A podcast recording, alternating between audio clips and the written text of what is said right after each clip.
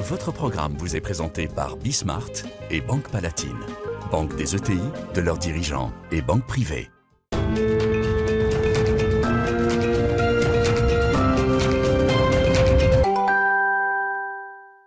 Salut à tous, c'est Bismart. Euh, alors une, euh, une heure euh, diplo, euh, une heure actualité internationale.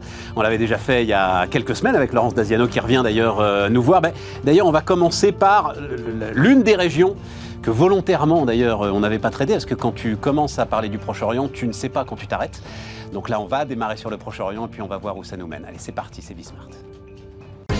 Votre programme vous est présenté par Bismart et Banque Palatine, banque des ETI, de leurs dirigeants et banque privée.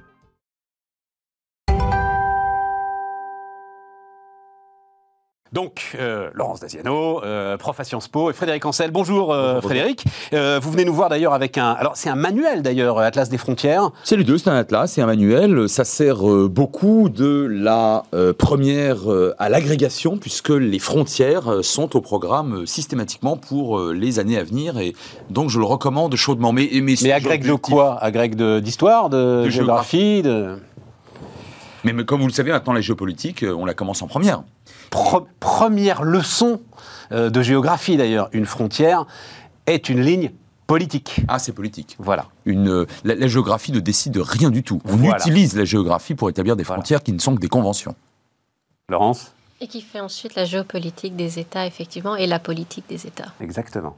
Et les frontières ne sont pas qu'interétatiques. D'ailleurs, avec mon camarade Hugo Billard, nous insistons même sur le fait que les frontières, parmi les plus difficiles, brûlantes, sanglantes même, au fond, sont les frontières sociales, au sein même d'un certain nombre d'États. Hein, pensez par exemple à des, euh, euh, à, des, à des faubourgs ou des quartiers extraordinairement difficiles, en Amérique latine par exemple, hein, ce qu'on Ah, les favelas. Ben, Vous avez des frontières sociales qui sont extrêmement marquées au sol, au sol pardon. Bien évidemment, on, est, on se trouve dans le cadre d'États euh, constitués, mais en réalité, ces frontières sont plus brûlantes que Et, celles et même on se trouve dans le cadre d'État, mais limite, enfin, je me souviens, c'était il y a combien de temps cette image qui nous a tous frappés du gouvernement mexicain? Qui veut arrêter un très important trafiquant de drogue, qui envoie l'armée, et l'armée est repoussée. Vous vous souvenez de ces images incroyables? L'armée est repoussée, en fait, par les trafiquants. et les repousser d'où? D'un espace, d'une façon ou d'une Voilà. autre. Et cet espace était représenté, au sens des représentations lacostiennes de mon maître Yves Lacoste, cet espace était nécessairement représenté par ces gangsters, on va les appeler comme ça, euh, comme un espace quasi souverain. Alors ça. évidemment, on est toujours dans l'État mexicain, mais là, le problème n'est plus du tout là. Et euh, alors, pour le coup, euh, juste finir là-dessus sur le- le- ce qui euh, va sans doute être l'un des sujets du moment, c'est-à-dire Taïwan. Oui, la euh, frontière. Mais d'ailleurs, je, je n'en sais rien. C'est-à-dire, qu'est-ce que nous, par exemple, Français, euh, République française, la France, comme dit l'autre, on reconnaît Non, envers la- Taïwan? C'est-à-dire, on, on reconnaît l'indépendance et la souveraineté de Taïwan? Non, la souveraineté, non. La souveraineté au sens onusien étatique du terme, non. hein, c'est Pékin. Depuis les années 60-70, tous les États, les uns après les autres, euh, reconnaissant, ob- enfin, objectivement. Si vous reconnaissez la Chine populaire, vous êtes obligé de ne pas reconnaître. Ça, c'est certain. Taïwan, ça, voilà. façon, Pé- Pé- Pékin refuse catégoriquement, évidemment, de considérer que cet État puisse être souverain. Et les Taïwanais, qui eux se considèrent, qui sont des Chinois, et qui se considèrent comme étant finalement la Chine, euh, bah, la vraie Chine nationaliste de Chiang Kai-shek à l'époque. hein. Ouais. Bon, eux ont l'intelligence politique de ne pas euh, exiger une reconnaissance de souveraineté. Moyennant quoi, le statu quo euh, se maintient. Mais là, pour le coup, vous, vous pointez le doigt sur quelque chose de fondamental, qui sont les frontières maritimes. Puisqu'évidemment, Taïwan est une île, hein, ça Ouais. n'étonnera personne. Ça, oui. Et donc là, les frontières maritimes, elles sont euh, évidemment euh, contestées par la Chine, puisque, euh, allez, je vais faire un parallèle un peu osé, pour eux, c'est le rail d'Ouessant entre les deux. hein. À partir du moment où Taïwan n'est pas reconnu comme souverain, euh, bah, la Chine considère que les bateaux étrangers ne peuvent pas passer entre Taïwan et les côtes chinoises. J'irais même plus loin, puisque pour, euh, pour la Chine de Pékin, Taïwan, c'est la Chine, et le fait que Pékin aille à Taïwan, ce qui va quand même finir par arriver, parce que Xi Jinping n'arrête pas de le dire, c'est jamais que unifier un territoire, que c'est une affaire intérieure, et que l'Occident n'a, enfin, Ouais. les Américains et l'Occident n'ont absolument rien à dire. Ouais, ça, c'est clair. Voilà. Non, non, mais euh, vous parlez du rail d'Ouessant, et j'oublie complètement que, euh, enfin, avec l'Irlande, on a un sujet qu'on n'arrive absolument pas à gérer. Là, vous avez des frontières qui se superposent. C'est absolument passionnant comme sujet quand on commence à parler des frontières, oui, ça, oui, oui.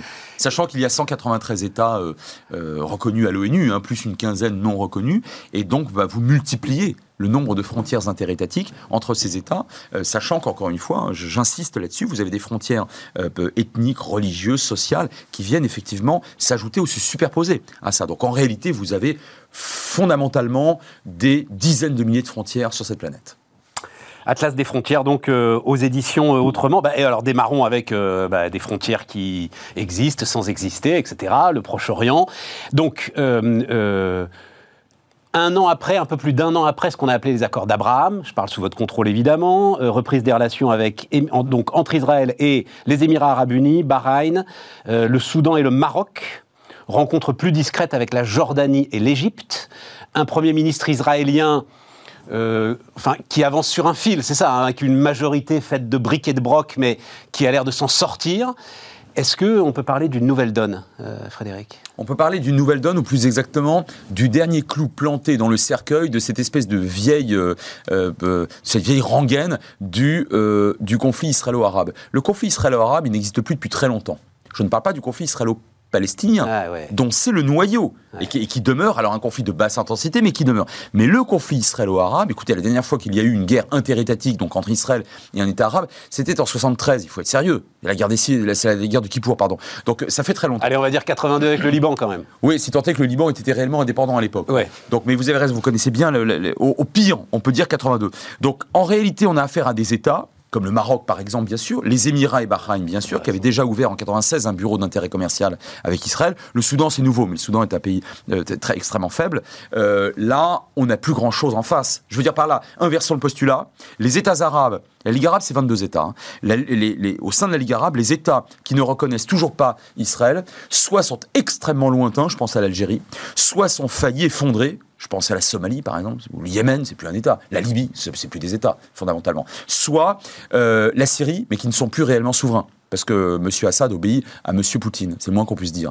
Euh, Et éventuellement même aux, aux Iraniens. Écoutez, il n'y a plus de conflit israélo-arabe. Donc oui, c'est une nouvelle donne, mais j'ai envie de dire avec- c'est même pas avec l'officialisation. l'Iran, Frédéric, même donne. pas avec l'Iran, L'Iran n'est pas un pays arabe. Ah oui, vous avez raison. Oui, oui, tout à fait. Donc il y, a- il y a plusieurs pays musulmans. oui, absolument, absolument, absolument, Il y, a, il y a absolument. quand même encore l'Arabie Saoudite, hein, même s'il y a des échanges entre l'Arabie Saoudite et Israël qui sont euh, sous le, sous le radar, mais ils existent. Il y a quand même le fait que pour l'Arabie Saoudite, qui est le, le leader hein, à la fois du monde arabe et qui se veut le leader du monde arabe et du monde musulman, euh, il y a quand même cette question palestinienne qui sera à régler avant qu'ils aient une représentation commerciale euh, euh, en Israël. Mais ils, finiront par, par y arriver aussi. Mais il y a, encore l'Arabie Saoudite et ça ne se fera parce que je pense que ça, se fera que si les États-Unis interviennent, ce qui, parce qu'il y a besoin quand même de cette médiation américaine. On l'a vu aussi euh, avec euh, la- l'accord, euh, euh, l'accord d'Abraham. Il y a besoin de cette médiation américaine et ça pose toute la question de quelle sera la diplomatie américaine au Moyen-Orient. C'est un petit peu là-dessus qu'on avait terminé euh, la dernière fois. On, on- on en dira un mot, mais ça n'a plus rien à voir avec les plans de destruction de l'État d'Israël des années 70, Non. euh, Laurence. Là- là, c'est Euh, terminé. là-dessus, Là, Frédéric. c'est Ah bah, Ah. non seulement c'est ter- c'est terminé faute de combattants. Enfin, c'est pas, c'est pas. Qu'est-ce que ça change pour les Palestiniens? C'est-à-dire, ce que fait Naftali Bennett, là, euh, est-ce qu'à un moment, ça peut... Parce que c'est quand même une situation, alors j'allais dire qui ne peut pas durer. Elle dure depuis... Mais forcément, à un moment ou à un autre, il va se passer quelque chose, et quelque chose de grave, de très grave, autour de ces situations. Oui, bah, à chaque fois qu'il y a une intifada, par exemple, hein, c'est quand même grave pour les, pour les personnes sur le terrain. Mais ce n'est pas grave sur le plan diplomatique. C'est triste hein, ce que je vous dis. hein. Moi, je trouve, je suis d'accord avec ce que vous venez de dire, avec peut-être la une précédente, en moins. la, la précédente, elle a touché Israël en son cœur. Des villes israéliennes se sont soulevées, des populations arabes de villes israéliennes se sont soulevées. Il y a, il y a un stade qui a été franchi. Est-ce que ça, ça fait pas réfléchir Israël? Est-ce que ça, ça fait pas avancer euh, la solution, juste trouver une solution? À ce conflit endémique Quelques milliers de personnes se sont soulevées dans deux villes. Bon, ça c'est une chose. En même temps, vous avez cette coalition de briques et de broc dont vous avez bien fait de rappeler qu'elle était ainsi, mais à mon avis c'est pour ça qu'elle va continuer très longtemps. Dans cette coalition, pour la première fois, il y a un parti arabe et un député euh, arabe qui, qui en sont totalement partie prenante. C'est vrai. Bon, alors si vous voulez, quand vous êtes israélien, un peu nationaliste, que vous n'êtes pas très très pressé de régler la question palestinienne parce que c'est plus qu'un contentieux, oui, enfin bon, oui d'accord, là il y a eu quelques soulèvements. Faites du social et on n'en parlera plus. Ah, Faites de l'économie. Enfin, c'est Faites de l'économique et du social. Mais c'est ce que Netanyahou a fait pendant 10 ans, Ah, 12 ans. ça. Et, ce qui tient aussi l'accord avec les Émiratis, c'est le, besoin qu'ont ces États, euh, que ce soit les Émirats arabes unis, que ce soit Bahreïn et que ce soit euh, Qatar, le Qatar aussi, c'est que ce sont des petits pays, ce sont des pays qui n'ont pas de marché intérieur, donc pour se développer, ils ont besoin d'investissements étrangers. Et qu'est-ce qu'apporte Israël? Et c'est ça qui intéresse aussi les Émiratis. Israël, il, app- il app- il apporte sa, sa culture de euh, la, nation, euh, la Startup Nation. Là, c'est eux, la Il, startup il a- nation. il apporte tout ce- son savoir-faire en cyber, son savoir-faire dans, dans le domaine de l'eau, euh, dans le domaine de la santé, et, ça, ils en ont besoin. Donc, c'est par, moi, je pense que c'est par l'économique et par le développement économique qu'on arrivera au bout, de, au bout de ces questions. et par le renseignement face à l'Iran. Parce que si vous voulez, on a affaire Ça à reste quatre un sujet États. quand même, ça, à l'Iran. c'est Ah bah voilà, c'est ça. Ça reste. Et tout à l'heure, vous aviez raison. Vous disiez, il faut la médiation américaine, c'est vrai. Après, sur les Palestiniens, je pense très sincèrement qu'à peu près tout le monde maintenant, parmi les, les grandes puissances, se fout complètement des Palestiniens. En revanche, chacun des quatre États arabes signataires des accords d'Abraham a reçu quelque chose d'extrêmement concret des États-Unis. Si vous voulez, euh, et, là, par rapport, par exemple, pour le Maroc, l'obtention de, de, de la souveraineté, de, de l'acceptation de la souveraineté, la reconnaissance de la souveraineté américaine sur le Sahara occidental, c'est juste fondamental. Pour les. Donc, à côté de ça, si vous voulez, pa- pareil pour les, pour Là les encore, Émirats. un guerre endémique. euh, Attendez, euh, mais les, face les au Émirats arabes euh, bah oui, mais les Émirats arabes unis qui reçoivent les, euh, des, des chasseurs F-35 Et euh, les drones. américains. Mais vous vous rendez compte de ce que ça veut dire pour un petit pays comme ça? Il y en avait que deux, il y avait Israël et maintenant il y a eux, avec d'ailleurs l'accord des Israéliens. Écoutez, par rapport à ça, Ramallah, oui, bon, on repassera. Ouais, je comprends, Donc oui, donc, ouais, vous, tout vous à avez fait, tout à tout fait à raison. Et, en- et à côté de ça, ou en plus de cela, il y a bien évidemment le hard power qu'il ne faut jamais Hmm. négliger. Euh, la reconnaissance sur tel territoire, sur tel euh, territoire dans la souveraineté contestée. Et puis alors là, pour les Émirats, c'est carrément des chasseurs Oui, mais de alors attends, attends. quoi. Euh, reparlons économie là, parce que tu as eu une phrase, c'est ce que Netanyahou fait euh, depuis 10 ans le développement économique des territoires palestiniens. Non, Y compris. Oh, y compris. En les soutenant à l'économie israélienne. massivement. Quoi. Enfin, je- pour le coup, c'est un truc. Et on est sur Bismarck, chaîne économique. C'est un truc que je ne comprends pas depuis euh, 15 ans, 20 ans que cette histoire euh, nous passionne collectivement. C'est qu'il n'y a pas. Enfin, bon Dieu, c'est tout petit, quoi. Ah oui. C'est tout petit à développer, c'est rien. Qu'il n'y ait pas le plan massif d'investissement pour euh, développer ces territoires qui, Oui, j'en suis persuadé comme vous, régleraient une grande partie. de la Personne, personne n'a intérêt, enfin personne n'a trouvé encore l'intérêt à le développer. Quand on voit dans les accords d'Abraham, les, les- les flux économiques depuis, euh, depuis à peu près un an, depuis que les accords ont été signés, c'est encore modeste. Les, Israéliens ont investi à peu près euh, 100, mi- 100 millions de dollars euh, aux Émirats arabes unis. Les Émirats arabes unis, c'est 80 millions euh, dans l'autre sens.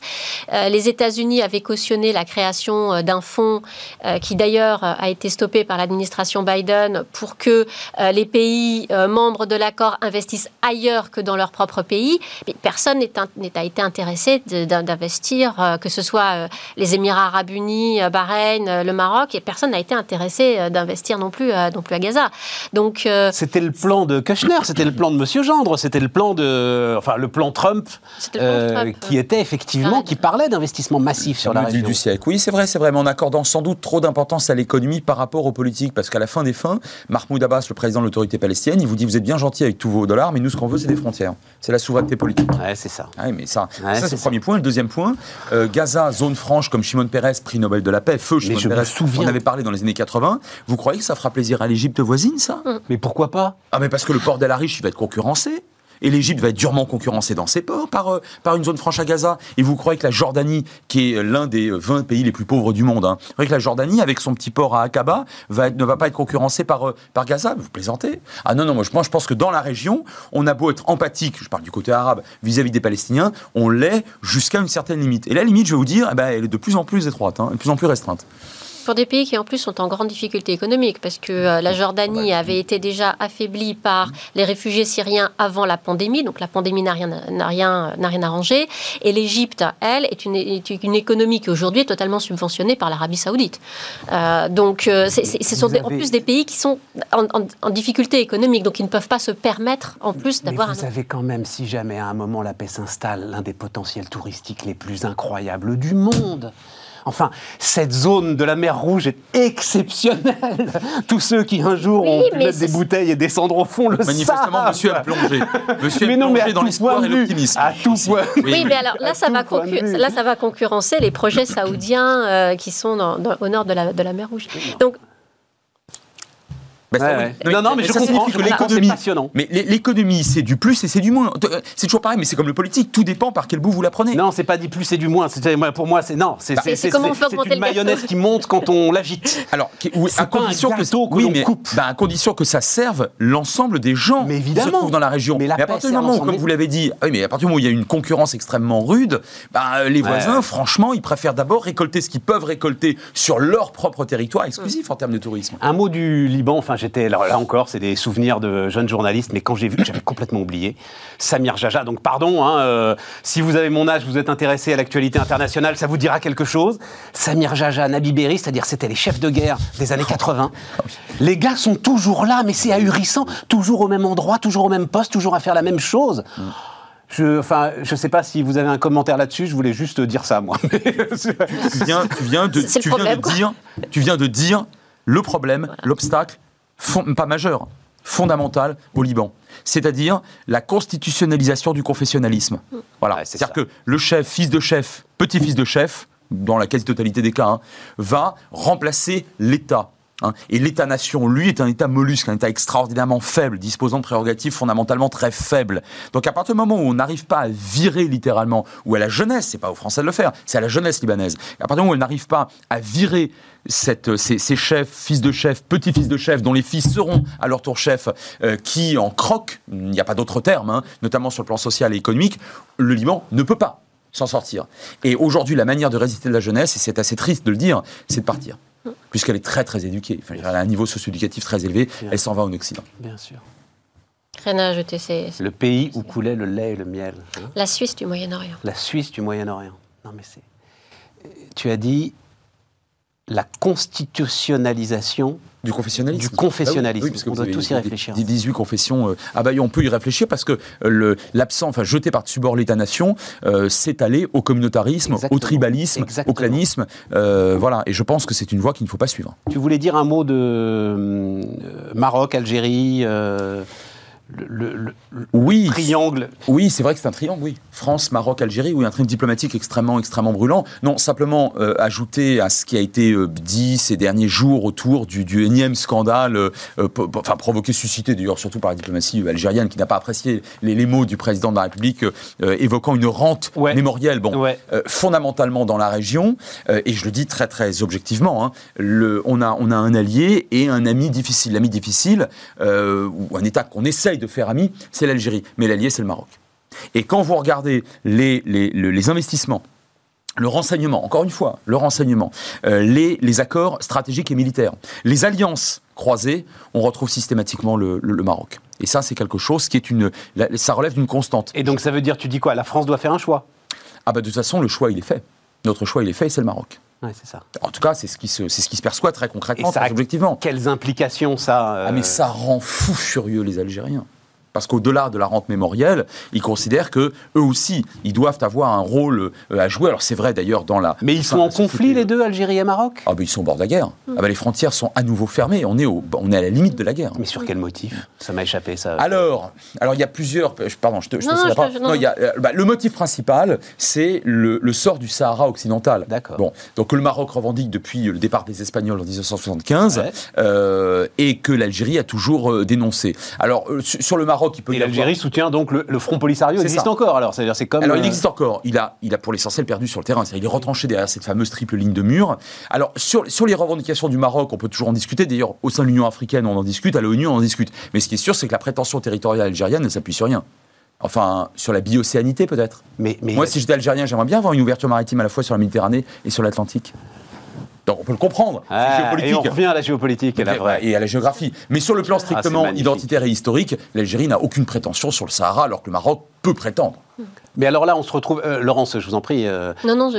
On se retrouve dans une situation qu'on décrivait aussi quand on parlait de la Chine, c'est-à-dire euh, deux pays qui ont de graves problèmes intérieurs et qui pourraient euh, commettre euh, l'erreur fatale euh, qu'on a vue souvent pendant l'histoire, c'est-à-dire essayer d'en sortir par une offensive patriotique, euh, j'en sais rien, enfin voilà, quelque chose de, de militaire, parce que si tu dis au bord de la guerre, Oui. enfin c'est... Oui, oui, oui, oui, oui. Bon, je, je pense que les uns et l'un et l'autre euh, jouent quand même la carte de la dissuasion. C'est-à-dire que là, ce que coûterait une intervention militaire, et, ils le savent très bien, euh, coûterait davantage, donc serait beaucoup plus lourd euh, que, euh, que de ne pas faire la guerre, si vous avez compris ma phrase un peu alambiquée. Oui, oui, tout à fait. et par ailleurs, on a, on dispose quand même de part et d'autre de la frontière fermée des, des flottes de chasseurs bombardiers tout à fait sérieuses. Donc on risque de se faire très mal à la fin des fins. Pourquoi? Parce que le paradoxe, c'est qu'il n'y a même pas de conflit réellement frontalier entre les deux pays. Sahara occidental, c'est autre chose. Le Maroc, bien sûr, le revendique comme, appartenant à son territoire. Mais enfin, euh, entre l'Algérie originelle, disons, hein, d'avant 75, et le Maroc d'avant 75, il n'y a pas réellement de conflit territorial. Hein, donc on a vraiment cette espèce de, d'approche française, européenne, africaine aussi, puisque chacune des deux puissances se veut aussi une puissance sahélienne. Et là aussi, donc, on est dans une rivalité extrêmement forte. Mais enfin, faire la guerre pour ça, ça coûterait très, très, très cher. Euh, alors, allons euh, en Europe. Euh, tiens, avant la pause, euh, Laurence, la dernière fois, euh, on en avait parlé, on avait fini là-dessus. L'Italie. Sur le miracle italien. l'Italie.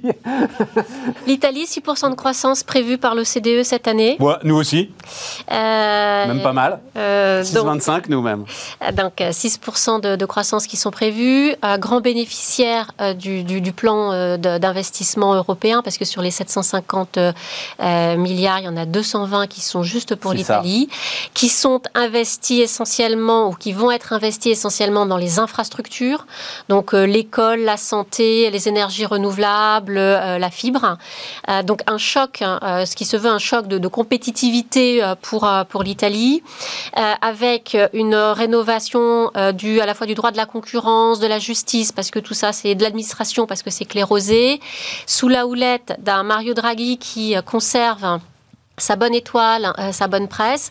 On l'a dit jusqu'à quand? Parce que euh, on, voit arriver février 2022 et les élections présidentielles avec un peu d'appréhension. Euh, il est quoi? Il est populaire en Italie ou pas, Mario Draghi? Il est, il est populaire au sens où il a, il est, il s'est mis au-dessus des partis. Et même si euh, donc la, la, situation quasi idyllique que j'étais en train de présenter a quand même quelques, quelques faiblesses. Hein. Les faiblesses, c'est les, les, jeux politiques italiens, parce qu'il y a quand même toujours des gens que ça gêne quand il y a un leader euh, qui émerge. Euh, et puis, on, en parlera peut-être aussi, les, les, prix des matières premières, de l'énergie euh, qui, montent et qui donc peuvent affaiblir la, la, croissance italienne. Mais Mario Draghi s'est mis au-dessus de la mêlée et a dit, bon, bah, maintenant, on arrête tout, on est post-Covid, parce qu'il faut quand même aussi se souvenir que l'Italie a été le, premier pays touché par euh, par la crise Covid en, janvier-février en Europe, et que l'Europe a bien rigolé en disant ah ces Italiens comme toujours ils, ne savent pas gérer, ils n'ont pas le système de santé, ils savent pas gérer la petite grippette. Tout à fait. Euh, donc on les a quand même bien laissé tomber sur ce sujet-là, comme on les a toujours laissé tomber sur les questions migratoires. Hein. Euh, donc on s'est un peu moqué des Italiens. d'ailleurs sans doute les 220 milliards qui sont ah bah, quelque part le, prix de notre rédemption, quoi. Voilà. Peut-être aussi.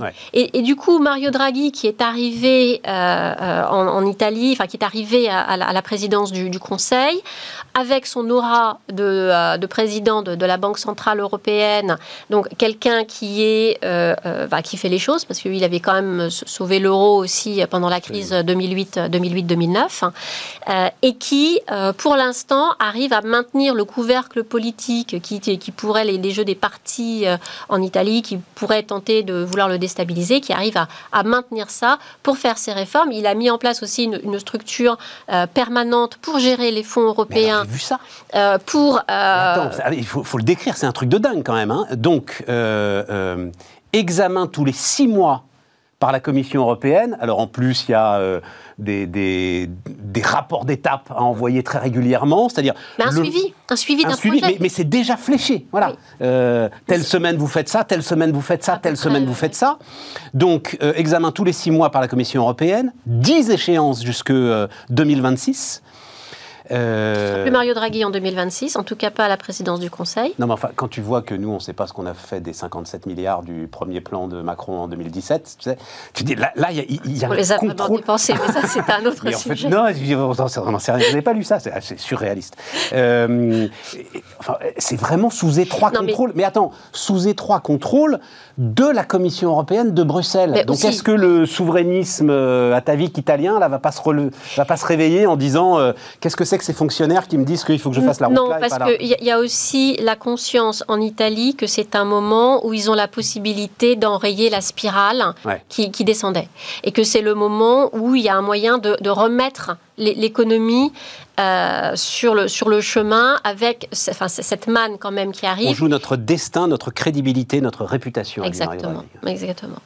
Et les Et- Italiens en sont persuadés. Enfin, en tout cas, les Non. agents économiques Voilà, les- en ça. tout cas, les agents économiques suivent. Et il y a une réelle demande, c'est-à-dire que ça repart vraiment, enfin, notamment en Italie du Nord, mais parmi les projets que développe Mario Draghi, euh, notamment sur les, les- les lignes ferroviaires à grande vitesse, c'est vraiment de réduire le fossé qu'il y a avec le Sud, puisque c'est de vraiment de relier le Nord et le Sud.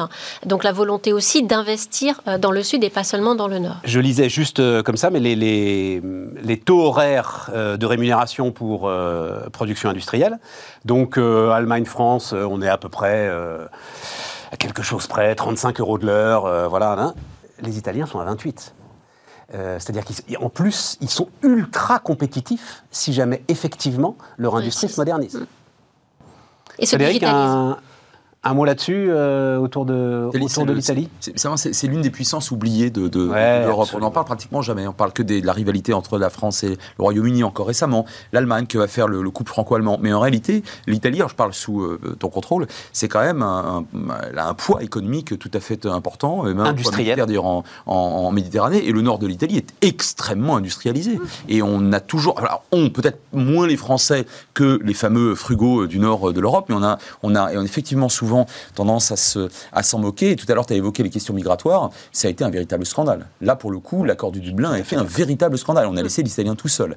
Et euh, je pense que de ce point de vue-là, c'est, il doit y avoir. Alors, sauf que l'Italie peut pas s'en sortir seule. C'est-à-dire, elle peut pas nous dire, mais puisque c'est comme ça, moi, vous allez voir, je vais me mettre avec, euh, je sais pas, avec. euh, bon. Mais, mais euh, l'Italie, je pense. Alors, puis en plus, il n'y aurait aucune pour- légitimité à le faire, parce que les, les membres fondateurs du traité de, traité de Rome s'appellent le traité de Rome, quand même. C'est voilà. une, certitude. Ouais. Mais ces dernières années, il y a eu une tentative euh, de, des Italiens de nous démontrer à nous autres Européens qu'il fallait qu'on s'y intéresse davantage, parce que sinon, après tout, les Chinois pouvaient proposer des choses intéressantes. Il n'y a pas que les Italiens. hein. Le port du Pirée en Grèce, euh, le Portugal avec euh, la plus grande usine euh, productrice d'électricité. Mais maintenant, C'est le- du Portugal qui a été racheté, les, les grids qui ont été, euh, les, les, les grids, c'est-à-dire les, les réseaux réseaux. électriques, ça. euh, le réseau grec a été racheté C'est ça. par Ouais, mais Safran. ça, alors, Les Italiens risquent Alors, de suivre euh, une- ce, ce- ce chemin-là. Pardon, les amis, mais ce truc-là, j'ai pas prévu qu'on en parle, mais juste question courte, et puis alors, euh, question géographe. Que le port du Pirée euh, soit à capitaux chinois, ils vont pas partir avec. Enfin, je vois, j'ai jamais compris où était le problème.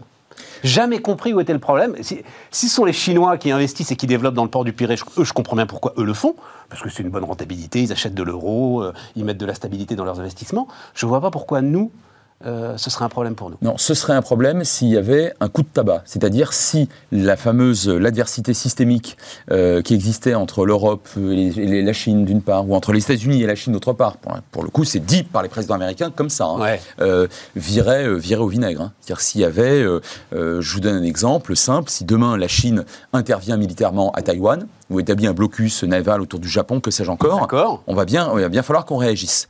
Et là, on, on sera bloqué sur nos propres arrières dans un certain nombre de domaines potentiellement Ça stratégiques. empêcher de décharger ce qu'il faut décharger dans le port du Pirée, Ça, c'est toi qui le Frédéric. dis. Ça, Ouais. c'est toi qui le dis. Ah, d'accord. Eh ben oui, parce que le problème, c'est que les entreprises chinoises indépendantes, ça n'existe pas.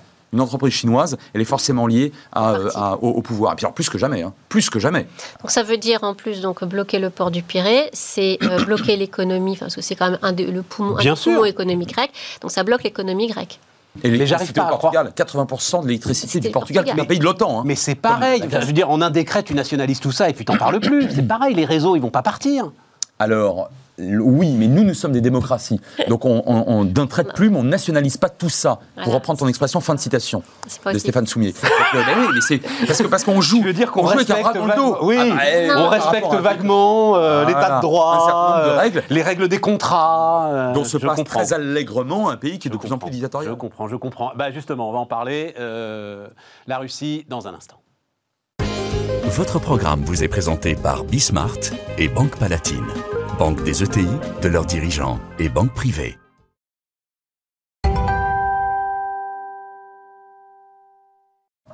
On repart, les amis. Euh, Poutine et le gaz, euh, Laurence, c'est une de vos passions aussi. euh, Pout- Vous vous La souvenez Russie, que la dernière pas- fois, ouais, mais la dernière fois qu'on qu'on avait discuté, euh, alors c'était l'avant-dernière fois, euh, Laurence, vous m'aviez dit que Ah. Poutine était malade. Oui. Moi, je l'ai vu nulle part quand même, Non. cette histoire. Non, vous le verrez nulle part, non Et il n'a pas l'air. C'était il y a un an et demi. Ouais. Euh, Bah, il a pas l'air. je l'ai vu récemment, il n'a pas l'air. euh, Mais on le voit très peu, et puis quand on le voit très peu, on le voit de manière courte. Donc euh, ça, y a- y a- ça, ça peut. euh, ça peut Problème cacher- neurologique, hein, vous m'aviez dit, hein, fait. quelque chose Mm, autour de Alzheimer, enfin voilà. voilà. Mais, mais à, part ça, euh, le, le- le système est quand même très verrouillé en, en- en En Russie, Russie. donc euh, on, on ne le verra pas. Euh, ça s'est très peu su aussi, mais euh, il y a eu des cas de, de Covid au. euh, au Kremlin et Poutine a dû, euh, a dû s'isoler, euh, bien qu'il soit euh, vacciné, et que tous ceux qui doivent l'appro- l'approcher euh, passent par des quarantaines, des, des vaccinations. J'aimerais bien savoir s'il est vacciné au Sputnik d'ailleurs, ou si euh, C'est ce qui a ils été- sont vaccinés quand même avec un coup de Moderna, comme tout le monde. officiellement, c'est officiellement c'est le Sputnik. Euh, non, mais au- au-delà de au-delà de la santé de, de- de Vladimir Poutine, le- la question du gaz, parce que c'est quand même Ouais. ça qui, qui qui nous intéresse aujourd'hui. Moi, je pense qu'aujourd'hui, si Vladimir Poutine entre ces quatre murs du Kremlin rigole doucement, il a bien raison. Euh, parce que euh, depuis plusieurs années, euh, l'Occident euh, lui dit, en tout cas les Européens lui disent non mais nous on va réorganiser notre marché énergétique, on libéralise, donc on repose sur les prix du marché, alors que les Russes nous disent mais non mais c'est peut-être mieux d'avoir des contrats long terme, Ouais. sauf qu'on veut pas se lier à des contrats long terme avec la Russie parce que parce que c'est pas bien, alors que économiquement un des intérêts de l'Union européenne et de ce pays qu'est la Russie, ce serait quand même de renforcer leurs liens économiques. En tout cas, c'est euh, c'est ce que je c'est ce que je pense. Donc, on n'a pas voulu faire de contrat long terme avec euh, avec la Russie. Néanmoins, on est très dépendant euh, de la Russie puisque Gazprom c'est à peu près 40% de l'approvisionnement européen en gaz et ce sont surtout les Allemands qui sont dépendants du gaz du gaz russe. D'autant plus depuis qu'ils ont fermé leur centrale nucléaire. Merci Madame Merkel au passage et que les Russes aujourd'hui Gazprom il a quel- il a les contrats, il les respecte visiblement. Et puis, il y a quand même Nord Stream 2 qui doit bientôt entrer en vigueur, mais les, les Russes attendent encore quelques autorisations Alors, allemandes. mot, un Donc, nouvel euh, oléoduc sous la Baltique qui passe donc- directement de la Russie à l'Allemagne Voilà. sans euh, traverser les États de l'Europe centrale Alors, et notamment l'Ukraine. Et notamment l'Ukraine. Donc, on a déjà Nord Stream 1 qui a une dizaine d'années, qui est doublé par Nord Stream 2 parce que les Allemands ont besoin de beaucoup d'électricité, qu'ils ont fermé donc leur nucléaire, que euh, l'éolien euh, qui est euh, en mer du Nord bah, suffit pas, Oui, oui, notamment non, parce qu'il est très a pas de loin. problème. Est-ce il que est très loin de la Poutine Bavière. jouer de ça? Parce que dans ses dernières déclarations, il était presque économique en disant ce que tu décrivais très bien, c'est dire ah vous vouliez pas de contrat de long terme, vous voulez le marché, vous avez le marché. Bah, vous avez le marché. vous, et puis moi, j'attends mes dernières décisions des autorités allemandes pour mettre en service euh, Nord Stream 2, euh, qui, euh, que je suis en train de remplir doucement pour le faire monter en puissance. Donc bah, j'attends. Mais si, si vous avez besoin de gaz, il n'y a pas de souci, on va ouvrir Nord Stream 2. Mais, mais il est tout à fait, enfin là, pour le coup, euh, je, je pense il est qu'il est économique. il est, il est, il est économique, il est, il est presque juridique. Enfin, c'est, il est, euh, il est, il est droit dans ses bottes. Et pour une fois, qu'est-ce, qu'est-ce qu'on va aller lui dire? Madame von der Leyen va lui dire quoi? Que euh, il bloque euh, Ben non, il a respecté ses contrats. Ah, il faut qu'il fasse plus. Il va lui dire que quand il il faut soigner ses clients quand euh, il y a beaucoup de demandes, parce que quand il y en a un peu moins, euh, ils se souviennent parfois de Oui, mais quand il y en a- relations compliquées. Oui, mais quand il y en a un peu moins, souvenez-vous aussi qu'il y a les, les pipelines qui sont en train de construire vers la Chine, parce que la Chine, la Chine a aussi beaucoup besoin d'énergie et de gaz. Euh, donc euh, la demande, euh, elle, est là et que le, budget russe, c'est très simple, hein, le budget russe est fait, est constitué chaque année à partir d'un baril de pétrole qui vaut 40 dollars. Donc à partir du moment où le gaz et le pétrole sont à plus de 40 dollars, c'est du bénéfice pour l'économie russe, dont je rappelle qu'elle est très peu endettée. En fait, Oui, elle est très peu endettée, mais elle n'a rien d'autre. non mais elle a rien d'autre. C'est-à-dire qu'il faut du- qu'ils en profitent vite, parce que dans 10 ans, on n'en parle plus. Quoi. Oui, mais ils sont aussi. Alors c'est vrai, mais ils sont aussi en train euh, de, de, de, de- commencer à faire leur, euh, leur évolution. C'est tout petit, mais c'est vrai que. Non, mais. ils- Oui, mais enfin, en tout cas, dans 10 ans, pour l'instant, le prix du gaz, c'est aujourd'hui. Eh, non, je Donc, euh, comprends. non, non, je comprends, je comprends.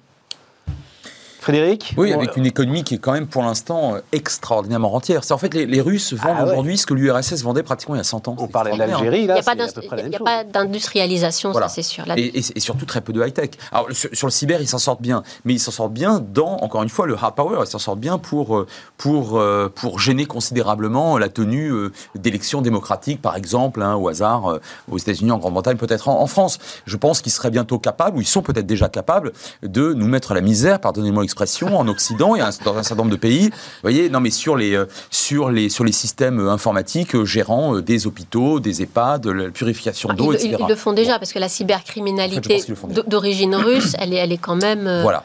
elle est quand même reconnue. mais, euh. oui, mais, mais, oui, mais ça, ça rapporte pas grand-chose. En fait, c'est une capacité de nuisance qui est intéressante dans la négociation générale.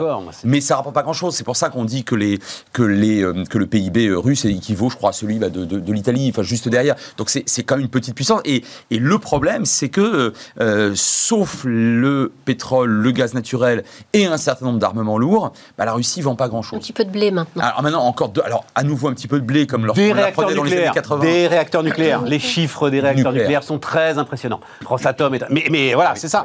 Ils font pas la transition, même que font les États pétroliers euh, du Moyen-Orient, en fait. Je, je pense euh, qu'effectivement, il commence. Et Poutine est quelqu'un à qui on, on peut reprocher beaucoup de choses, mais c'est un type intelligent. Et il sait que si ça continue comme ça, euh, et que euh, on est sur une, une stagnation des prix du pétrole, quand même relativement bas, c'est vrai que 70 c'est mieux que 40, mais quand même ça reste faible, sachant que par ailleurs en Amérique du Nord, avec les schistes, de toute façon, on peut du pétrole, enfin on en trouve l'équivalent pétrole. On, va voir, on va voir, on en reparlera après des États-Unis.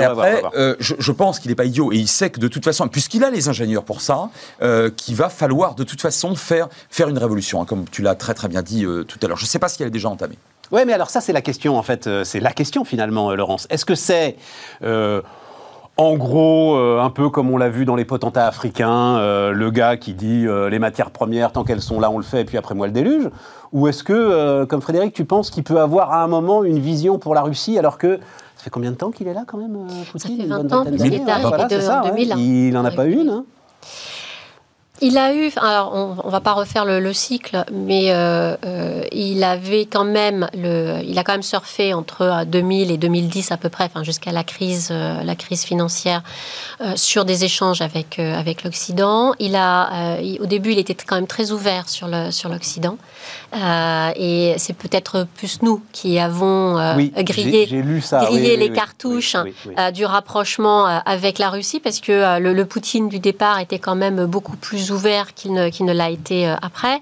Parce qu'on a exigé à un moment qu'il euh, se mette la face contre terre, quoi. Voilà, qu'il expie les péchés de l'Union soviétique. Oui, puis on n'a euh, pas tout à fait non plus respecté de notre côté le deal de la fin de la guerre froide, qui était que c'était le démantèlement de l'URSS et on avait, enfin, et le, deal aurait été que l'OTAN et l'Union européenne n'aillent pas dans les anciens pays qui étaient sous influence soviétique. Alors les États baltes, à la limite, ils l'ont passé, mais ça, ils, ont, ils ont eu du mal. Et après, quand il a été question d'intégrer euh, l'Ukraine, parce qu'il en est toujours question de temps en temps d'intégrer l'Ukraine, ou bien dans l'Union européenne, ou voire dans l'OTAN, là, c'est le chiffon rouge pour les Russes. Il ne faut quand même pas oublier, enfin, on, parle de l'Ukraine, on en avait d'ailleurs parlé la, dernière fois. L'Ukraine, c'est quand même un pouvoir politique qui est très corrompu aujourd'hui. Et n'oublions pas que pour les Russes, Kiev, euh, c'est le centre de l'orthodoxie. On parlait des nombreuses frontières, il y a aussi les frontières religieuses.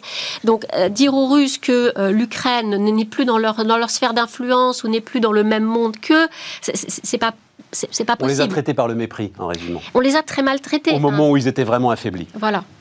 Alors, je, je, je, je le Frédéric, pense. Vas-y, non, non, je le pense. J'ajoute que, pour revenir à ma petite marotte géographique, quand on regarde une carte de l'Ukraine et de la Russie, une Ukraine dans l'OTAN, ça signifie une base américaine à 900 km de Moscou. Mm. C'est juste ah inimaginable. Mais même pour des Russes anti-poutiniens, non nationalistes, pacifistes, c'est inimaginable. Ça, c'est le premier point. Et le deuxième point, en intégrant au sein de l'Union européenne des pays comme la Pologne, les trois pays baltes, bien évidemment, quelques autres des États, notamment comme la République tchèque, mais surtout la Pologne, il était absolument évident que de toute façon, on n'allait pas vers un rapprochement avec la Russie. Et vous apprécierez mon doux euphémisme. C'est-à-dire qu'on a été obligé d'assumer, je ne sais pas si on l'a fait réellement, mais là, on prenait en tout cas le risque d'aller à une confrontation politique et diplomatique parce que entre la Pologne et la Russie, mais c'est le chiffon rouge constant, hmm. permanent, depuis des, non pas des dizaines d'années, en réalité depuis des, siècles. Et, que la, et, oui, et que l'instrumentalisation de part et d'autre, mais c'est vrai notamment du côté polonais, il faut bien le reconnaître, des divergences entre les deux, maintient l'Union européenne, dans laquelle vous savez que les, les, euh, les grandes décisions se prennent à l'unanimité, et non pas à la majorité simple ou, ou même qualifiée, euh, allait de toute façon euh, créer une, une distanciation avec, avec Poutine. effectivement, à partir de 2009, 2010, 2011, il, enfin, il bascule. En tout cas, il va chercher la Et qui, elle, monte en puissance. D'ailleurs, il va la chercher aussi parce qu'elle monte en puissance de, de, manière très très positive elle-même. Mais, l'Europe, effectivement, je pense, a raté quelque chose. J'ajoute, au-delà de l'Europe, l'OTAN. La redéfinition de l'OTAN qu'appelle de ses voeux, à mon avis, avec raison, Emmanuel Macron depuis déjà quelques années et, Jean-Yves Le Drian, il faut que ça se fasse. L'OTAN, ça a servi pendant quelques décennies contre l'URSS et le bloc communiste. Il ne vous aura pas échappé que le bloc communiste n'existe plus. Bien, l'URSS, pas davantage. Euh, à quoi sert encore aujourd'hui l'OTAN? Hein, euh, je veux bien que ça serve à quelque chose, je pense que ça sert à quelque chose, une alliance. Mais contre qui? Si c'est toujours euh, à bombarder la Syrie, ça a servi à bombarder la Syrie. Euh, souvenons-nous quand même que la, seule fois où le fameux article 5 du traité de l'OTAN a été activé et qui dit que... C'est lequel? Je ne connais pas. L'article 5, ça veut dire que quand un État est attaqué, c'est tous les États de l'Alliance qui sont attaqués. La seule fois où cet article a été appliqué, c'était après le 11 septembre. Il a été brandi par les Américains le 11 septembre. Voilà. Ah oui. Et c'est la seule fois. Ça s'appelle l'article mousquetaire. Un pour tous, tous pour un. Si, un, des États, voilà. voilà. C'est ça, c'est ça, c'est ça.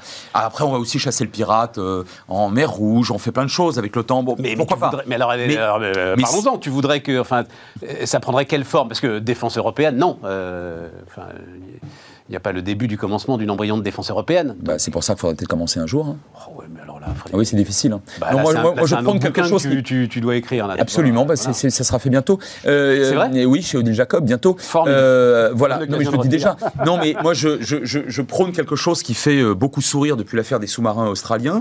Bah, donc, je le dis avec encore plus de, de force et de vigueur. Je pense qu'à terme, indépendamment de l'Europe au sens économique du terme. Je rappelle que le traité de Rome, il est à vocation économique et non pas euh, stratégique euh, euh, au sens hardcore du terme. Je pense qu'il faut que nous nous allions, nous autres Français, davantage avec les Britanniques. Pour une raison assez simple, c'est qu'en fait, en Europe, sur le continent géographique européen, même s'ils ont quitté encore une fois l'Union européenne, ce sont les seuls, avec les Français, à se penser, à se représenter comme une puissance globale. Ce n'est pas le cas des Allemands. Et si vous voulez faire une compote de pommes, vous mettez que des pommes. Compote de poire, vous mettez des poires. Entre la France et l'Allemagne, il y a énormément de points communs et de convergence, et tant mieux, c'est une merveille. Sur le plan économique, sur le plan euh, euh, éducatif avec Erasmus, merveilleux. Sur le plan militaire, la réponse est non. Les Allemands ne nous soutiennent pas au Mali. Les Allemands n'iront pas faire la guerre. Et ils ne joueront pas, d'ailleurs ils ne le jouent déjà pas, le jeu de l'OTAN, consistant, je vous le rappelle, mais vous le savez très bien, euh, en vertu de, la volonté de chacun des présidents américains, et pas seulement Trump il y a quelques années, que chacun des États de l'OTAN mette au pot de la défense à concurrence de 2% de son PIB. Les Allemands mettent 1.1 ou 1.2. C'est les plus mauvais de la classe. Bon, parce qu'ils ont peur d'eux-mêmes. Ils ne veulent pas aller au hard power. Donc on est bien obligé, me semble-t-il. D'ailleurs, c'est ce qu'on est en train de faire. Hein, ouais, enfin, avec pardon, euh, euh, euh, nous, on en met plus parce qu'on a une industrie de défense.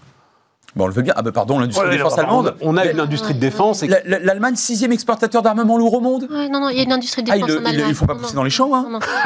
C'est-à-dire que, et attendez, et, et, regarde ce qui vient de ce que, les Allemands viennent de vendre aux Grecs, des, des, aux Turcs, aux Turcs, aux Turcs, et pour cause des sous-marins. Ah non, non, attention, ils avaient vendu à Israël des sous-marins lanceurs d'engins. Ah non, non, non. Et c'est vrai que sur les Australiens, on était en concurrence avec les Allemands. Et en, en plus de ça, entre parenthèses, on était en concurrence avec eux. Donc je pense que, et c'est ce qui est en train de se faire, le processus de Saint-Malo, Chirac-Blair 98, depuis Lancaster House, même avec Johnson, euh, est en train de se poursuivre. C'est pas l'ambiance là quand même. Hein. là, là, là, c'est l'ambiance. Euh, Officiellement, diplomatiquement, euh, sur le plan de la pêche et des ressources. Guerre en mer d'Irlande là. Hein tout à fait raison. Moi, je te parle du plan militaire. Sur le plan militaire, il y a un rapprochement euh, qui ira vraisemblablement à la mutualisation d'un certain nombre d'armements. Je te rappelle qu'on est en train de revenir à l'idée du porte-avions commun, ce qui serait une première depuis 45 entre deux États. Euh, et tout ça me paraît intéressant. On est en train d'y revenir là, ça m'avait échappé. On est en train d'y revenir. Absolument. Et donc c'était un projet il y a euh, bah, avant, bah, c'était avant la construction du Charles de Gaulle. Non, c'était l'Irak. Voilà, c'était juste avant la grande crise entre la France et puis ses alliés à l'époque évidemment de, de l'Irak et de Bush en 2003. 2004. Bon. Et là, on y revient petit à petit. Et je pense que même les Anglais savent parfaitement, et notamment les militaires, savent parfaitement oui. que de toute façon, ils ne vont pas fusionner avec l'Australie, avec le Canada et leurs anciens dominions, et que les Américains, leur relation spéciale, elle est derrière. Et regardez à quel point M. Biden ne souscrit absolument pas au projet johnsonien de fusionner les économies, enfin d'établir un accord de libre-échange total. Or, M. Johnson a vendu à sa population, euh, dans le cadre du Brexit, euh, cette, euh, cette perspective. Et cette perspective n'existera pas. Par conséquent, il ne met pas tous ses œufs dans le même panier. Et moi, ce que je constate très, très empiriquement, très objectivement, c'est que sur le plan militaire, il y a la poursuite d'un rapprochement. C'est intéressant, hein je souscris. comment tu...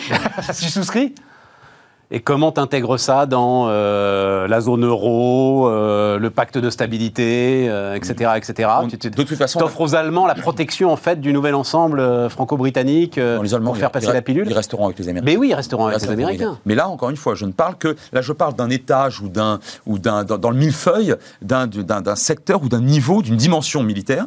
Il y a une dimension. Mais oui, mais cette dimension On peut Très militaire- bien appartenir aux deux. Si elle est pas, cette- alors là, je parle au professeur. Si cette dimension militaire n'est pas appuyée par une dimension de politique étrangère commune, elle a aucun sens. Elle Ça- ne veut rien dire. Je suis bien d'accord. Moi, je constate que depuis la fin de la crise irakienne, hein, de 2003, 2004, 2005, les Français et les Britanniques se sont retrouvés à peu près systématiquement sur tous les, sur tous les Mais conflits. et les. Européens, t'en fais quoi? Enfin, on a quand même une diplomatie commune à mener avec euh, les euh, 27. Ah ben alors là, je reviendrai sur, ta, euh, euh, sur ton, ton expression dubitative de tout à l'heure. Elle existe aujourd'hui, la diplomatie européenne? Mais, mais moi, j'aimerais bien qu'elle exista. Donc tu l'envoies bouler et, et tu construis une, euh, une union En tout militaire. cas, forte. parallèlement, en tout cas, ne négligeons pas, pardon, je te parole. c'est en tout cas, en attendant de progresser là-dessus, ne négligeons pas quelque chose qui peut faire pièce à la fois à, euh, aux Russes, aux Chinois et même d'ailleurs aux Américains, un noyau, en quelque sorte, stratégique qui serait à prendre en considération, dont on ne rigolerait pas, indépendamment d'une diplomatie européenne à construire. Florence Non, je, suis du- je, je voulais juste dire que pour la diplomatie européenne, euh, elle vient de déclarer que c'était la fin de l'incident entre la France et l'Australie à propos des sous-marins. C'était un incident.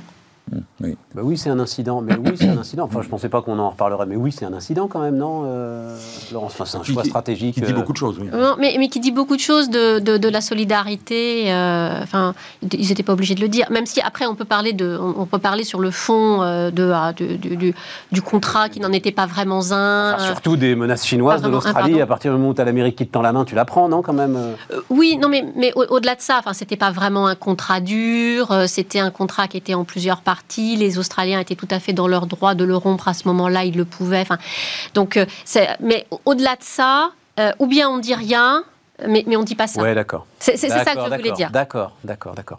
Euh, bah alors parlons-en de l'Amérique. Euh, Biden, là, c'est. Alors j'ai- il paraît que j'ai vu, j'ai commencé à voir ça. C'est l'instant Carter euh, de de Biden.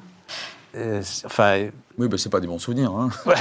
c'est ça. Oui, oui. Alors pardon pour ceux qui euh, s'en souviennent pas. C'est-à-dire, une Amérique totalement euh, euh, incapable de prendre la moindre décision euh, un peu forte. Moi, je pense que Biden est moins, est moins, est moins naïf que Carter. Carter était, était authentiquement, authentiquement Ouais. naïf au sens Ouais. presque wilsonien du terme. Oui. hein. Et, et il croyait. dans sa philosophie dans la- personnelle même en fait. Hein. mais voilà, mais c'est bien- ça. mais y compris dans sa philosophie personnelle. Ce qui n'est pas le cas comme de Biden, qui est un vieux routier de la droite du Parti démocrate, donc euh, qui ne s'inscrit pas tout à fait dans cette famille politique-là, d'une part. Euh, D'autre part, euh, bah, il avait quand même réussi quelque chose, Carter, c'était euh, la paix euh, israélo-égyptienne. C'était pas rien quand même, hein, parce que ça rompait un cycle décennal catastrophique des Américains en pleine guerre froide. Dans les Américains, pendant 15 ans, 10 ans, ont à peu près perdu partout. Et là, l'Égypte, c'était un peu la divine surprise, mais au bon sens du terme. Bon, bon, ça, il l'a fait. Et puis après, il s'est vautré avec. Mais on le doit à Carter ou on le doit à deux chefs d'État? Enfin, on va pas refaire l'histoire, hein, mais. Ouais, euh, non, c'était- c'est- Sadat avait déjà décidé de faire la paix avec Israël. Oui, voilà, Bon, oui. Après, après, Carter, il a payé. Et les Américains continuent de payer, ce qui n'est ce qui est pas négligeable. Ouais. Bon, Au moins, il a, il a su parrainer correctement le truc. Mais effectivement, ça a été un président extrêmement faible et en matière d'affaires étrangères, assez, assez mauvais. Moi, je constate quand même que Biden, euh, il a au moins euh, euh, repris immédiatement, on va dire, en, enfin, en, en charge le fait d'assumer l'existence de l'OTAN. Et il fait de l'OTAN, ou il, compte, ou il recommence à faire de l'OTAN, un instrument géostratégique, alors en l'occurrence à la fois contre la Russie et contre la Chine, mais ce qui n'est pas, ce qui n'est pas idiot. On peut être d'accord ou pas, mais c'est pas idiot. Il y a une pensée derrière, il y a quelque chose. D'accord. Trump, il n'y avait pas ça. Mais, mais attends, attends, La parce que. Chine est un peu loin de l'Atlantique Nord quand même, hein, ben, parce que dans, dans eh ben, autant. eh ben, d'où la redéfinition. Mais oui, mais je suis d'accord avec toi. Mais d'où la nécessaire redéfinition macronienne, ou en tout cas demandée par la France, de, de, de, de l'OTAN. Je suis tout à fait d'accord c'est bien Mais loin. comment est-ce qu'il peut redonner toute son importance à l'OTAN et virer la France du justement du partenariat euh, pacifique? Bah, il, il nous vire pas. Mais il y avait 56 milliards en jeu. Vous croyez franchement Oui. que, que les Américains. Mais il aurait pu au moins nous filer un strapontin. Ah, qui te dit qu'il va pas nous le filer dans d'autres, euh, Ouais. euh, sur, sur d'autres secteurs Soit demain avec des contrats liés à l'Inde, euh, soit qui achètent à la fois américains et français, euh, soit dans d'autres euh, États de la région qui achètent à la fois français et américains. Je pense à Singapour, par exemple. Je- on a, il, il n'a pas dit de ce point de vue-là son dernier mot. Je veux dire, c'est, euh, je, c'est, c'est, c'est quelque chose qui, est- le strapontin, il est toujours possible. D'accord. Sachant entre parenthèses que depuis 1951, les États-Unis et l'Australie ont, sont signataires d'un accord de défense. Donc là, je rejoins ce que tu disais tout à l'heure, ou ce que, ou ce que vous disiez. L'Australie euh, fondamentalement, si elle perçoit euh, de manière sérieuse, et c'est le cas maintenant, une Ah oui. menace chinoise, plus seulement économique mais militaire, bien évidemment qu'elle va chercher le partenaire euh, américain qui de toute façon est le plus puissant. Et parce qu'il n'y a pas d'Europe de la défense, ou en tout cas une Europe diplomatique assez solidaire de la France dans ce genre d'incident, eh ben, on est effectivement tout seul. Alors pourquoi les Américains Franchement, inverse, inverse ta question. Pourquoi les Américains l'auraient pas fait? Non, mais même on peut aller, on peut aller plus loin. Pourquoi est-ce que les Australiens ont choisi à un moment euh, la France et pas les États-Unis? Parce qu'on était en pleine période Trump et c'était la pleine période Trump de je me concentre chez moi et le reste, j'en ai rien à faire. Donc les Australiens, ils se sont trouvés Mais un peu tout eu, il y seuls. avait même eu Mais- une, une humiliation publique du Premier ministre australien par Donald Trump, Donc- si tu t'en souviens. Euh, Donc, de donc, de ce fait, les. Australiens se sont tournés vers ceux qui pouvaient, euh, à ce moment-là, combler le vide, et c'était les Français. Euh, et puis, euh, quand les États-Unis sont revenus, eh ben, ils se sont de nouveau tournés vers les États-Unis. Donc, c'est- vraiment, euh, c'est un sujet qu'il faut vraiment remettre dans, dans tout son contexte, à la fois géographique, historique et puis euh, politique. Donc, Ouais, c'est loin d'être euh, d'être aussi noir et blanc. Et sur le plan technique militaire, parce que les Chinois, il y a 15 ans, n'en étaient pas au niveau euh, insubmersible, en quelque sorte, où ils sont déjà aujourd'hui. Et là, et, là, et là, les Australiens ont décidé de, de, de faire une véritable révolution, parce que le nucléaire, même si c'est pas une arme, hein, si on est seulement sur une technique de propulsion nucléaire, pour l'Australie, c'est une vraie révolution quand même. hein. Donc c'est une montée qualitative face au risque chinois qui lui-même a monté en, en 15 ans. Et regardez à quel point les Néo-Zélandais, qui étaient signataires du même accord, hein, c'est l'ANZUS hein, de 51, eux euh, l'avaient déjà quitté. Et les Néo-Zélandais ont dit aux Australiens, qui sont leurs grands alliés, leurs amis et leurs alliés, vous n'entrez pas dans nos ports avec vos sous-marins. Ouais. Vous n'entrerez pas dans nos, dans, dans nos Mais ports. c'est quand même Donc été il y a un sujet de prolifération quand même. hein, on- Parce que de la part des Israéliens, mais surtout de la part des Américains, c'est enfin, la première fois qu'ils donnent la technologie nucléaire euh, militaire. Les Américains, oui. Euh, la France a déjà été proliférante quand même. hein. Il y a d'autres pays qui ont proliféré. Les Américains ne sont pas du tout la puissance la plus proliférante, c'est le moins qu'on puisse C'est dire, vrai quand même, hein. Mais bien sûr que oui. Mais bien sûr que oui. Nous, on a balancé deux Allons, allons, allons. Israël, Iran, Irak, allons, allons, allons. Ne soyons pas naïfs. Soyons patriotes, mais pas, mais pas, mais pas chauvins. Dans les années Euh, 60, alors, c'est ça euh, Voilà, la dernière fois, c'était dans les années quand même soix- bah, 70, fin 70. 70, avec Eurodif. il- Euh, alors, mais euh, et Trump, alors dans tout ça, je, je- je- je dois dire que euh, Trump attend son heure. On lit et on voit des scènes euh, d'un parti républicain, mais complètement qui a totalement oublié euh, le Capitole, euh, visiblement. Ah non, pas du tout. Euh, ah non, pas du tout. non, pas du tout. Au contraire, euh, ils essaient euh, justement le, le, le Capitole. Mais ils sont tous rangés derrière Trump à nouveau, alors, quoi. alors, ça dépend ce qu'on entend par oublier le Capitole. Voilà, Alors, alors, vas-y, en vas-y, fait, vas-y, vas-y. Donc, euh, le- les, les, euh, le- les- les républicains font tout pour bloquer les travaux de la commission de la Chambre des représentants qui travaille sur euh, les événements du Capitole, Ouais. pour étouffer l'affaire du Capitole. Euh, on a des élections là à mi-mandat qui arrivent, c'est 2022, avec un parti démocrate qui est quand même très affaibli, donc qui, qui déjà dispose d'une majorité qui est très faible Ouais. euh, qui est affaibli, qui est en train de, de, de- de faire un marché de chiffonnier là, parce qu'il y a les, les deux grands paquets de- d'investissement euh, de Trump, à la fois euh, sur le, le social et sur les infrastructures, où ça se passe pas très bien. Parce que comme la majorité est courte, il faut que tous euh, les, euh, Les démocrates tous les démocrates et ils le soient sont unis. pas, quoi. ouais. et ils ne le sont pas entre eux, les, réal- les réalistes et, euh, et- et- et les progressistes. Et donc, du coup, bah, côté républicain, c'est de dire, mais euh, vous voyez, de toute façon, c'est la pagaille. Et puis, c'est la base du parti républicain qui est restée profondément trumpiste. Et ça, je pense que c'est un phénomène que l'on sous-estime en Europe et en France. C'est-à-dire qu'ils sont fondamentalement trumpisme et, trumpistes. Pardon. Ils croient vraiment que l'élection a été volée. Ils croient vraiment qu'il va y avoir une vague migratoire. Euh, ils sont foncièrement contre tous ces, ces projets de loi socialisants, euh, parce que c'est le communisme qui arrive, et que fondamentalement, dans les États au plus bas niveau, euh, c'est-à-dire au niveau où on met en place les personnes qui, au moment des élections, vont compter les voix, tenir les bureaux de vote, sont des Trumpistes. Donc, ce qu'on a vu avec la contestation des résultats en 2020 et le mouvement du début d'année, du, du 6 janvier 21 sur le Capitole, c'est quelque chose qui peut très bien se reproduire euh, en, 2000, euh, en 2024 avec un Trump qui va revenir qui va revenir parce qu'il le peut, euh, de, il, il peut être, il peut être candidat, et que en face, les, les, les, les- les républicains n'osent pas, il n'y a pas de front, et, et- et les, les seuls qui ont essayé euh, se, se- se sont cassés les dents se sont fait laminer. se sont fait laminer. Donc il y a, y a un vrai danger, euh, je pense, sur la démocratie américaine, euh, qui est une perte de, de pouvoir du, du- du gouvernement fédéral. Et du coup, cet émiettement qui, ne peut que, euh, que profiter à Trump au moment où euh, Biden est affaibli parce qu'il n'arrive pas à faire passer ses packages. Il est affaibli parce que l'économie de Covid, bon, certes, elle a un peu régressé, mais elle est toujours là aussi aux États-Unis. Euh, et, parce qu'il a, enfin, il a un parti démocrate qui va des insoumis jusqu'à la République en marche, quoi. voilà. Et, qu'il n'arrive pas à avoir de, majorité dans. Frédéric, c'est parce que effectivement, c'est cette histoire. J'ai l'impression qu'il est en train de, de monter là, de la façon dont les élections même vont se passer, hmm. vu euh, les pressions qu'il y a sur et des euh, élections, pardon, les organisateurs. des élections demi-mandat que euh, les démocrates peuvent perdre. Et les républicains peuvent avoir la majorité au Congrès, c'est-à-dire dans les deux chambres. Oui, c'est ça. Bah, euh, au, Sénat, de toute façon, il n'y a qu'une seule voix de majorité hein, pour l'instant pour les, pour les démocrates. Et les démocrates sont, sont très désunis, effectivement. On a, la gauche ou l'extrême gauche du Parti démocrate aujourd'hui est une espèce de chiffon rouge qui est, euh, qui est présenté, avec raison d'ailleurs, hein, par une partie, on va dire, de la droite traditionnelle américaine qui, du coup, bascule dans ce qu'on peut appeler une forme d'extrême droite populiste qui n'existait que très marginalement il y a encore 40 ans. Pensez à Reagan quand il arrive au pouvoir en 80, enfin 81. Reagan n'est absolument pas du tout, et le parti républicain à l'époque n'est pas du tout sur cette ligne-là. Pensez encore dix ans plus tard à Bush père. On n'est pas du tout sur un parti républicain euh, euh, complotiste au dernier degré, antidémocratique au sens évidemment philosophique du terme, hein, euh, enfin trumpiste quoi finalement, absolument pas. L'évangélisme à l'époque est beaucoup plus faible. Là, autour de, Trump, le, poids des évangélistes est parmi vraiment les plus, enfin les, plus durs, hein, a été tout à fait important et il a et il a soigné d'ailleurs hein, cette, cette, cette alliance évangélique.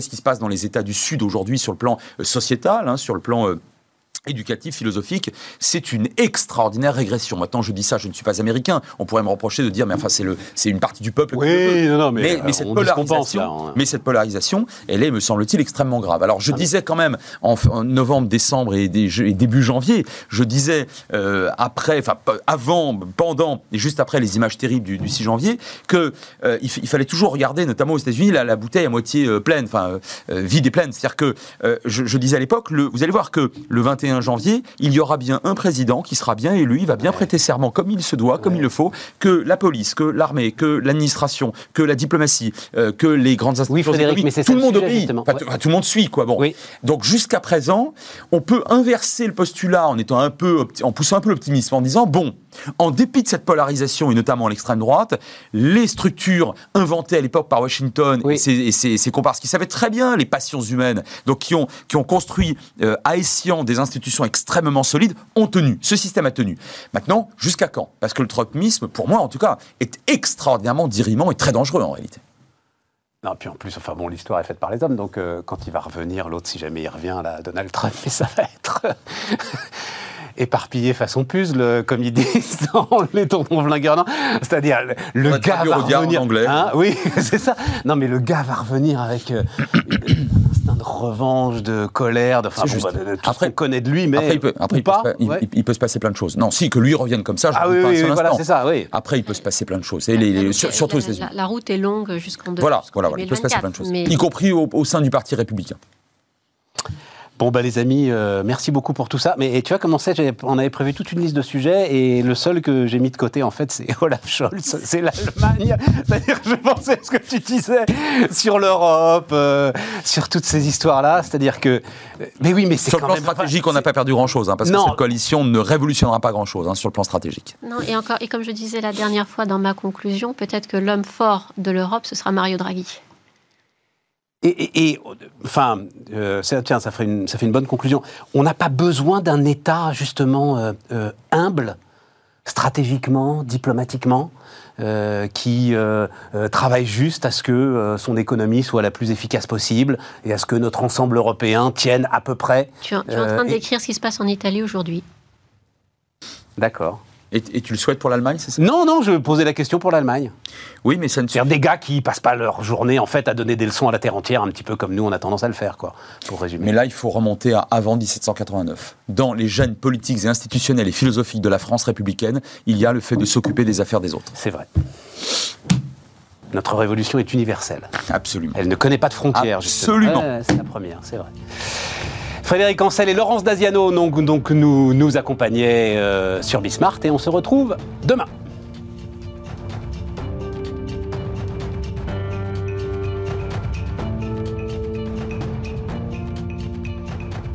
Votre programme vous a été présenté par Bismart et Banque Palatine, banque des ETI, de leurs dirigeants et banque privée.